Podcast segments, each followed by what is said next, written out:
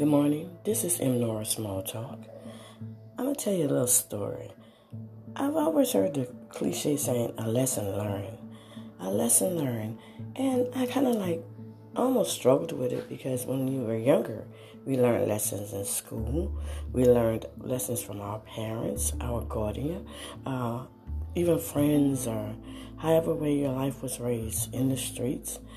But as I got as I got older, I started realizing the lesson I should have learned from the beginning, that I've learned now since I've matured, that God is still in control. Number one. Number two, don't look back. Number three, leave everything that was holding you down where it's at. Release that burden off your shoulder. Number three, don't let anyone defy your dreams and hopes. Don't let no one stop you. If God said, it will be done. And you have to have faith and trust in Him.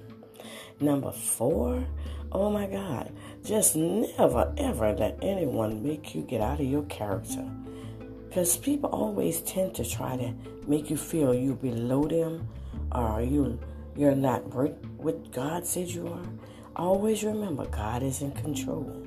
And the lessons that we learn applies to everything that we learn is of God. So whatever we seek and whatever success we want to get at, it's of God. If God didn't say it, and if it's not of God, it's not for you to do. So have a great day.